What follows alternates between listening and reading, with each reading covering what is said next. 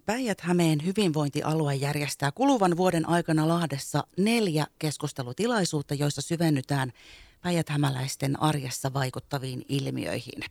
Ja näitä tilaisuuksia kutsutaan ilmiöpöydiksi ja niihin kutsutaan mukaan hyvinvointialueen päättäjiä, yhteistyökumppaneita ja sosiaali- ja terveydenhuollon sekä pelastustoimen ammattilaisia. Ja toi ensimmäinen tilaisuus niin järjestettiin eilen torstaina tammikuun 26. päivä ja aiheena siellä oli lähisuhdeturvallisuuden heikentyminen. Terveyden ja hyvinvoinnin laitoksen tekemän kouluterveyskyselyn mukaan esimerkiksi yhä useampi lapsen lähihuoltaja kaltoin kohtelee lasta. Ehkäisevän työn seutukoordinaattori Susanna Leimio ja ehkäisevän työn asiantuntija Anne-Maria Haavisto. Tervetuloa Voiman iltapäivään tärkeän asian äärelle. Kiitoksia. Kiitos paljon kutsusta.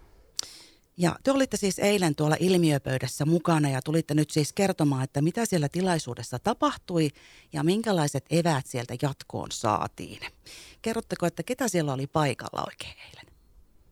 No, me oltiin kutsuttu paikalle, tai oikeastaan tämä koko ilmiöpöytä ajatus tai sarja ilmiöpöydistä on meidän hyvinvoinnin ja terveyden edistämisen lautakunnan pyyntö – siitä, että, että voitaisiin ammattilaisena järjestää heille tämmöistä, niin kuin, tai oikeastaan niin kuin se lähti seminaaritoiveesta ja sitten päädyttiin tämmöiseen ilmiöpöytä työskentely. Eli meillä oli hyvinvoinnin ja terveyden edistämisen lautakunta paikalla ja sitten meidän alueen ää, lähisuhdeväkivaltatyön asiantuntijoita ja sellaisia ammattilaisia, jotka kohtaa asiakkaittensa kautta lähisuhdeväkivaltatilanteita omassa arkityössään.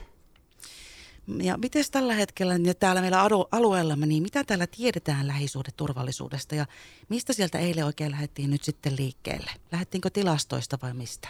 Joo, meillä oli tota, niin, ihan lyhyt aloituspuheenvuoro tosiaan ja sitten Susanna tässä kertoi tilastoja, niin kuin kansallisia tilastoja ja joitain tämmöisiä päijät aluetta koskevia tilastoja siellä lähisuuden väkivallasta. Eli puhutaan lähisuuden väkivallasta, niin puhutaan niin kuin perheessä tapahtuvasta väkivallasta, parisuuden väkivallasta ja sitten tällaisissa lähisuhteissa, niin kuin sisarussuhteissa ja koulusuhteissa tapahtuvasta väkivallasta, niin sellaisia tilastoja. Ja, ja sitten meillä oli tosiaan akvaariomenetelmällä toteutettu tämä ilmiöpöytä. Me ollaan mallinnettu sitä tuolla Huuma-hankkeessa aikaisemmin. Ja, ja tota, meillä oli sitten siellä asiantuntijat aina. Ensin keskustelemassa oli viisi asiantuntijaa lapsiin ja perheisiin liittyen – sitten oli neljä asiantuntijaa enemmän aikuisiin liittyen kertomassa siitä omasta tiedosta ja sen jälkeen lautakunta oli jaettu kahteen ryhmään, meillä oli 12 henkilöä sieltä paikalla ja, ja sitten niin kuin ikään kuin ymmärsi sitä tietoa. Semmoinen ilta. Minkälaiset hei lähiturvallisuuteen liittyvät ilmiöt nyt tällä hetkellä siis kaikista selkeimmin täällä meidän alueella näkyy? No se, mistä me keskusteltiin, niin kuin Anne sanoi, että meillä oli äh, niin kuin lasten ja nuorten ja perheiden näkökulmasta ammattilaisia kertomassa niitä omia näkemyksiään ja tietojaan. Ja sitten meillä oli aikuis, aikuisikäisten parissa työskenteleviä. Ja, ja tota, jos jotenkin summaa sitä, että mistä me puhuttiin, niin ähm, ylipäätään siitä, että lähisuhdeväkivalta ilmiönä on niin hyvin moniulotteinen. Se ei katso, että äh, minkälainen ammattitausta tai ää, taloustilanne tai ää, ikä tai sukupuoli tai koulutustaso ihmisellä on, vaan, vaan se voi niin kuin osua kaik, kenen tahansa meistä kohdalle. Me puhuttiin siitä, että ähm, lähisuhdeväkivalta on paljon muutakin kuin hen, fyysistä väkivaltaa. Ja erityisen, erityisen jotenkin paljon puhuttiin siitä, että miten vaikeaa vaikkapa henkinen väkivalta on tunnistaa ja tietää se, että milloin, milloin niin kuin on kysymys lähisuhdeväkivallasta, henkisestä lähisuhdeväkivallasta ja milloin jostakin muusta. Ähm, sen lisäksi me pohdittiin tai kerättiin tietoa jotenkin, äh, ammattilaiset tunnisti sen lähisuhdeväkivalta-ilmiön semmoisen sukupolviketjuttuneisuuden, että, että se mitä lapsena koetaan, niin, niin aikuinen saattaa oireilla vaikkapa työterveydenhuollossa – sitä, että, että lapsena on kokenut jotain, se muuttuukin vaikka sairauksiksi aikuisina. Ja ennen kuin sieltä löydetään tavallaan se yhteys lähisuhde väkivaltaan, niin se vaatii, vaatii paljon työtä. Hei, miten näihin äh, tällä hetkellä puututaan ja päästään kiinni? No joo, mä, jos mä kerron, mä itse vedin tätä lasten, nuorten perheiden asiantuntijaryhmää siinä ja, ja tosiaan ne ehkä suurimmat huomiot sieltä tuli nimenomaan perheen sisäisestä väkivallasta ja sitten uusperheiden sisäisestä väkivallasta kohdistuen niin parisuhteeseen ja sitten siihen lapseen myös. Ja, ja sitten oli siellä ehkä taustatekijöinä paljon niin kuin nämä taloudelliset huolet, päihteiden käyttö, ylipäätään niin kuin iso kuormittuminen ja, ja semmoiset. Ja sitä meillä kysytään palveluissa, tietysti lähisuhdeväkivaltaa, ja erityisesti niin kuin lapsiperhepalveluissa se kuuluu niin kuin tällaisiin palveluihin, missä kaikki perheet käy, esimerkiksi neuvola. Mutta sitten paljon tuli huomioita myöskin siitä, että, että tämmöisissä palveluissa kuin varhaiskasvatus ja koulu esimerkiksi, niin niitä tavallaan huomioita tehdään siellä ihan arjessa. Eli lapsella alkaa olla jotain oireilua tai hän tuo jossain keskustelusta tai hän itse niin kuin vaikka lyö jotain ja sitten sieltä paljastuu ikään kuin että asioita, että, että sitä tunnistamista tapahtuu myös silleen, että ihmiset niin kuin seuraa toisiansa ja kiinnittää huomiota tilanteisiin. Ja sitten se yksi lähisuuden väkivallan muoto, mikä tuli tässä ryhmässä esille, niin oli, oli sitten se koulusuhteissa omassa niin kuin ryhmässä kaveriporukoissa tapahtuva väkivalta. Ja paljon on siis noita erilaisia väyliä ja tahoja ja tehdään huomioita ja muuten, niin minkä takia se ilmiö silti vaan kasvaa ja miksei sitä jotenkin saada helpommin parantumaan? Jos se olisi ilmiönä helppo ja helposti ratkaistavissa, niin se varmaan olisi ratkaistu. Mutta että äh, lähisuhdeväkivalta, niin kuin sanottu, että siinä on niin kuin tosi monenlaisia erilaisia sävyjä ja muotoja ja, ja, ja ylipäätään niin kuin ihmisten ymmärrys siitä, että minkälais, mitä, mitä kaikkea se, niin kuin liittyy lähisuhdeväkivaltaan, niin, niin luonteeltaan se on niin jotenkin kompleksinen, että siihen ei helppoja ratkaisuja ole olemassa, eikä nopeita ratkaisuja, eikä välttämättä niin kuin absoluuttisia ratkaisuja. Ja, ja me tarvitaan sen vuoksi siihen niin kuin yhä useampia toimijoita. Ja niitä toimijoita, jotka tuntee lähisuhdeväkivallan ilmiönä, niin ähm, mä sanon, että niitä ei niin ihan järjettömän paljon ole. Että meillä on päijät ne, ketkä tekee lähisuhdeväkivaltatyön parissa työtä, niin mahtuu kahteen kouraan. Ja, ja, ja sitten on ne muut ammattilaiset, jotka jotakin ymmärtää siitä ilmiöstä tai jotakin osaa tehdä. Ja, ja meillä on vielä paljon yhteensovitettavaa jotenkin tekemisessä, vaikka pitkään esimerkiksi Lahden ensi- ja turvakoti on ää, tehnyt erittäinkin tärkeää työtä. Miten sitten hei eri toimijat niin vaihtaa tällä hetkellä tietoa ja kokemusta ja onko tässä siis, tai on parannettavaa, mutta miten sitä nyt lähdetään parantamaan?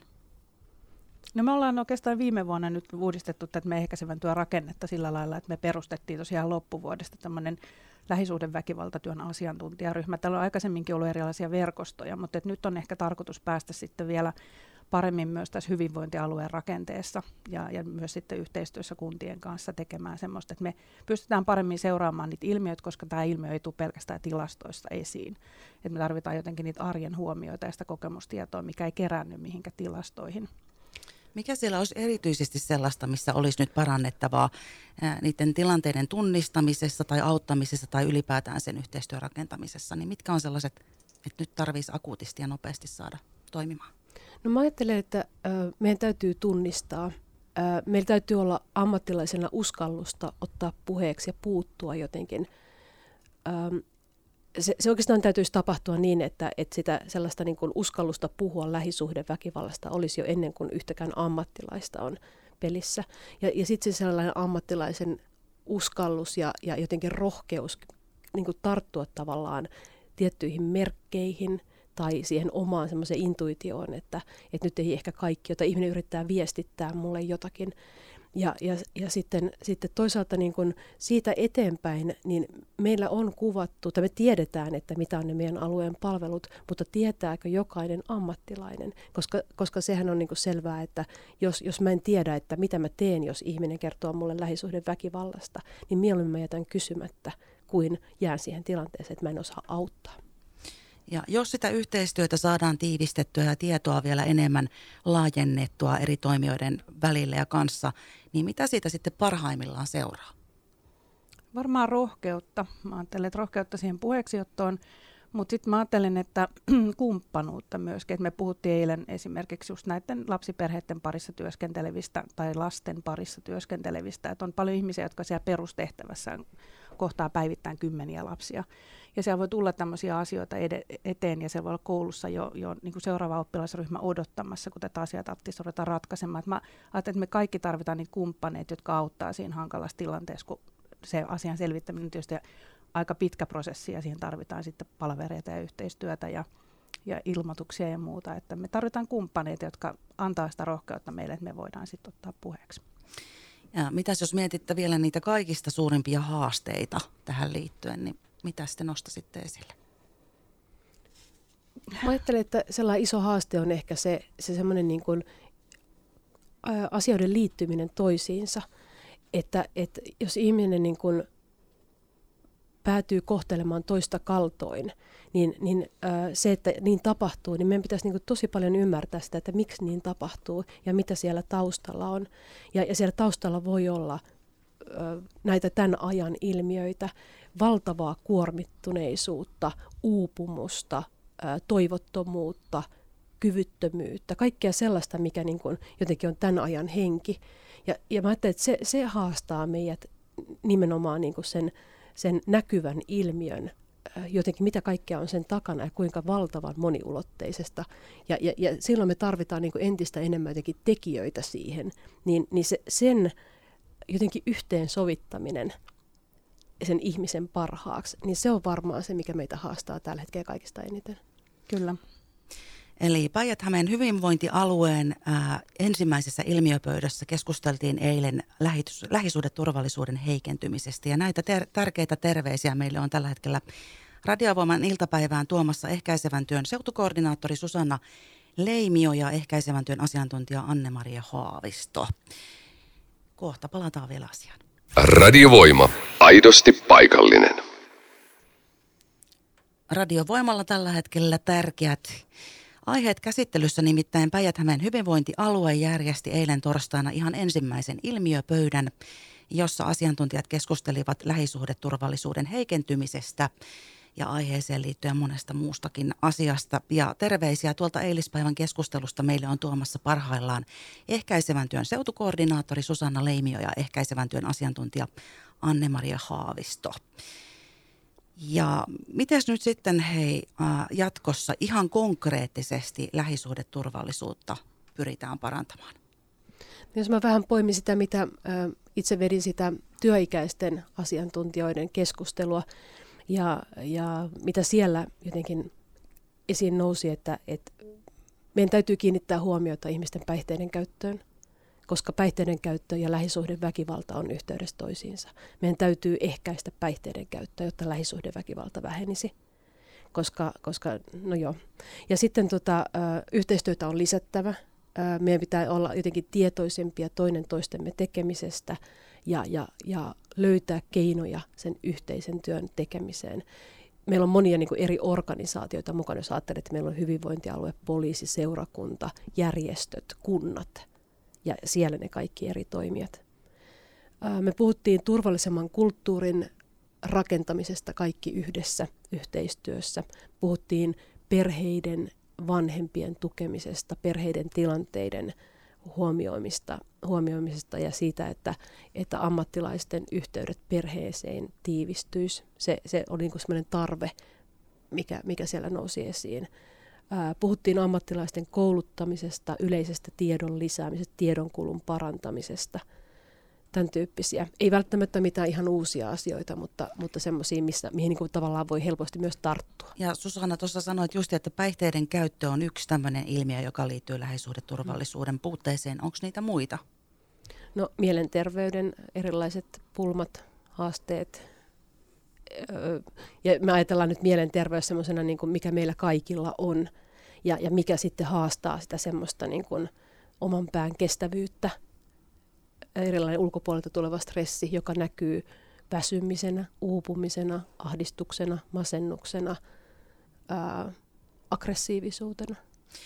Ja sitten tuossa aikaisemmin jo juteltiin vähän siitä, että se lähisuhdeturvallisuus, niin mitä kaikkea se saattaa tarkoittaakaan. Mutta jos kerrotte vielä, hei, tuolla voi olla kuulolla ihmisiä, jotka voi vaikka melkein tietämättään kokea sitä turvattomuutta lähisuhteessa, niin mitä kaikkea se on?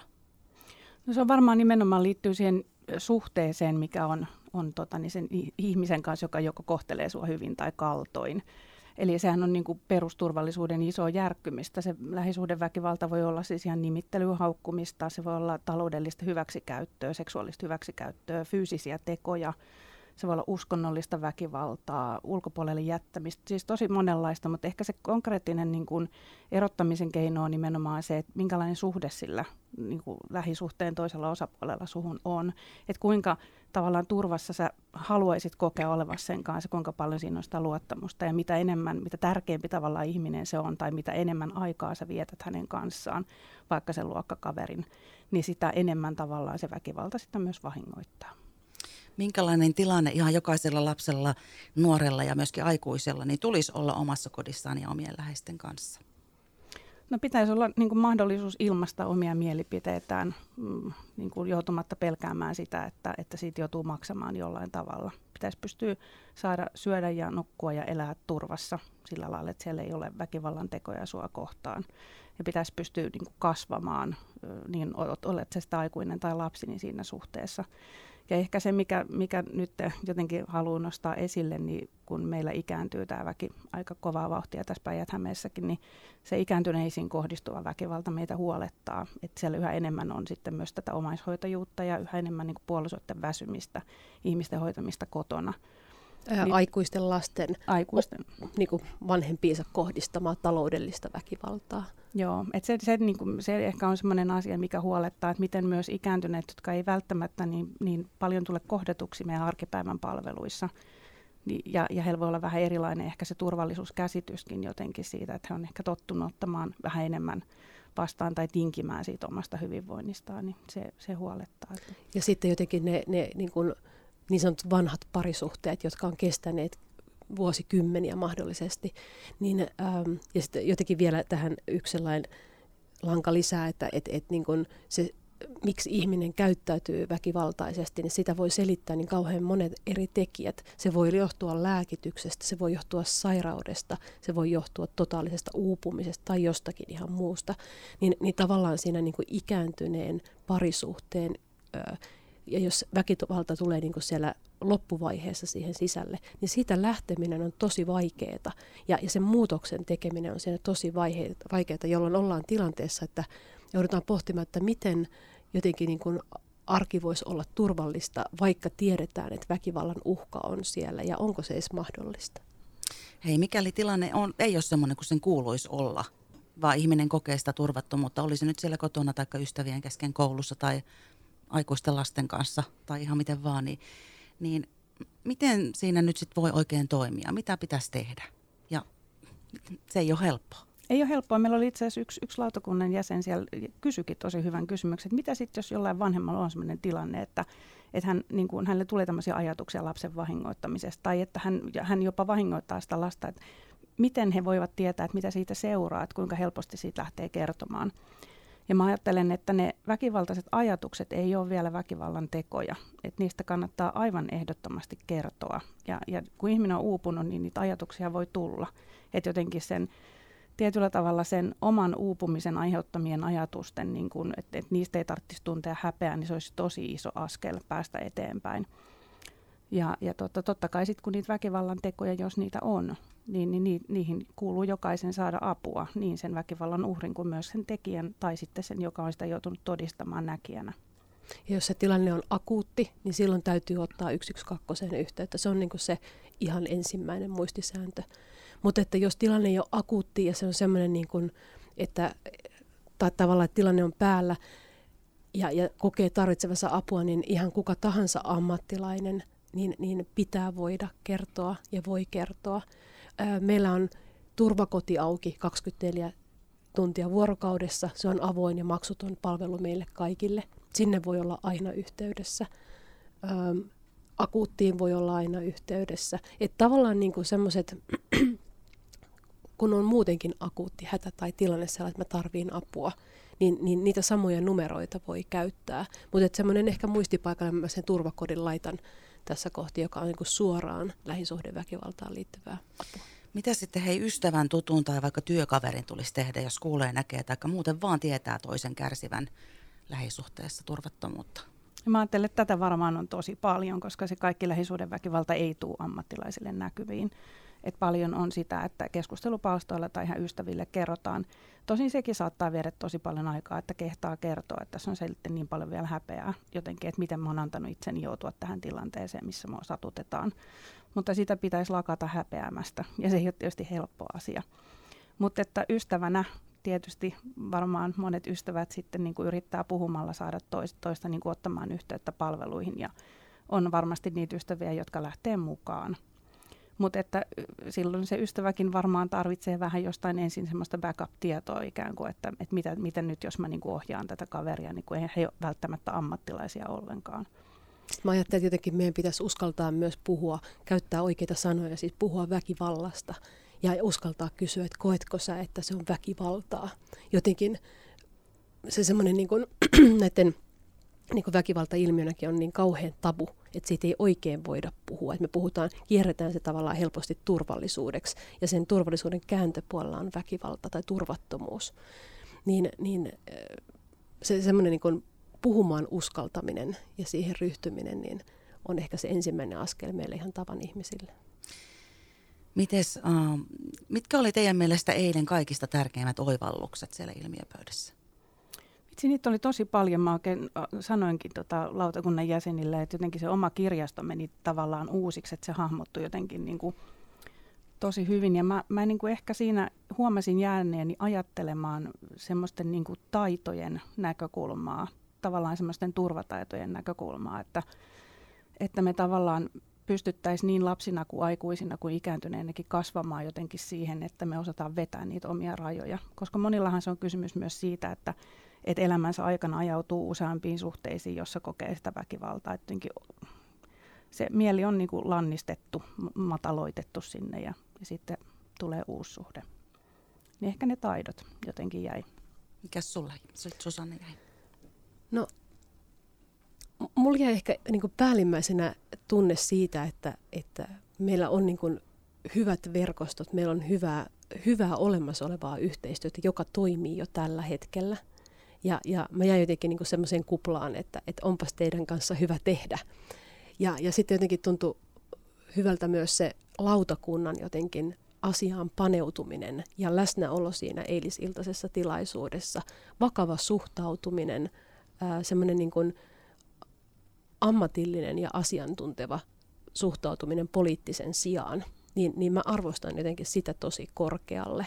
Ja, ja se semmoinen niin lautakunnan puheenjohtaja käytti siinä loppupuheenvuoroa, jotenkin se semmoinen niin kuin yhteen rakentava ote, jo, joka, mä toivon, että se vahvistuu eilen illalla. Siitä jäi sellainen olo, että, että siinä oli jonkun uuden alku, että meitä on niin kuin yhä enemmän jotenkin tekemässä sitä työtä, niin – ehkä, ehkä se jäi mulla sellaiseksi päällimmäiseksi. Ja tieto. Mm. Eli hyviä asioita teidän mielestä seuraa tuosta keskustelusta. Siihen on pakko uskoa. Hei, kysykääs jotkut pienet kysymykset vielä toinen toisiltanne, mitä mä en hoksannut nyt kysyä. No ei, kysyksä ensin. Ei kysy No oikeastaan mä olisin ajatellut sitä, niin kuin, että mitä, mitä sä ajattelet niin kuin etulinjasta? Et kun mä ajattelen, että meillä on niin kuin lapsia, nuoria, perheitä, aikuisia, ikääntyneitä kohtaamassa tietty etulinja, ja sitä etulinja, etulinjaahan aina vahvistetaan, jotta tavallaan asia ei pääse niin kuin niin mitä, mitä ajatuksia sinulle tulee tästä etulinjan vahvistamisesta? No sehän on sen niin kuin ehkäisevän työn ydin tavallaan, että tehdään mieluummin ennalta kuin vasta sen jälkeen. Ja, ja meillä on etulinjassa todella niitä semmoisia niin palveluun vastaanottavia ammattilaisia tosi paljon eri, eri ikäisten palveluissa. Niin siellä oleellista on ehkä se semmoinen, äh, ehkä juuri se uskallus kysyä, uskallus puhua, ottaa puheeksi asioita ja ohjata eteenpäin oikeaan suuntaan. No mitä sitten Susanna Leimio kysyisit Anne-Maria Haavistolta vielä?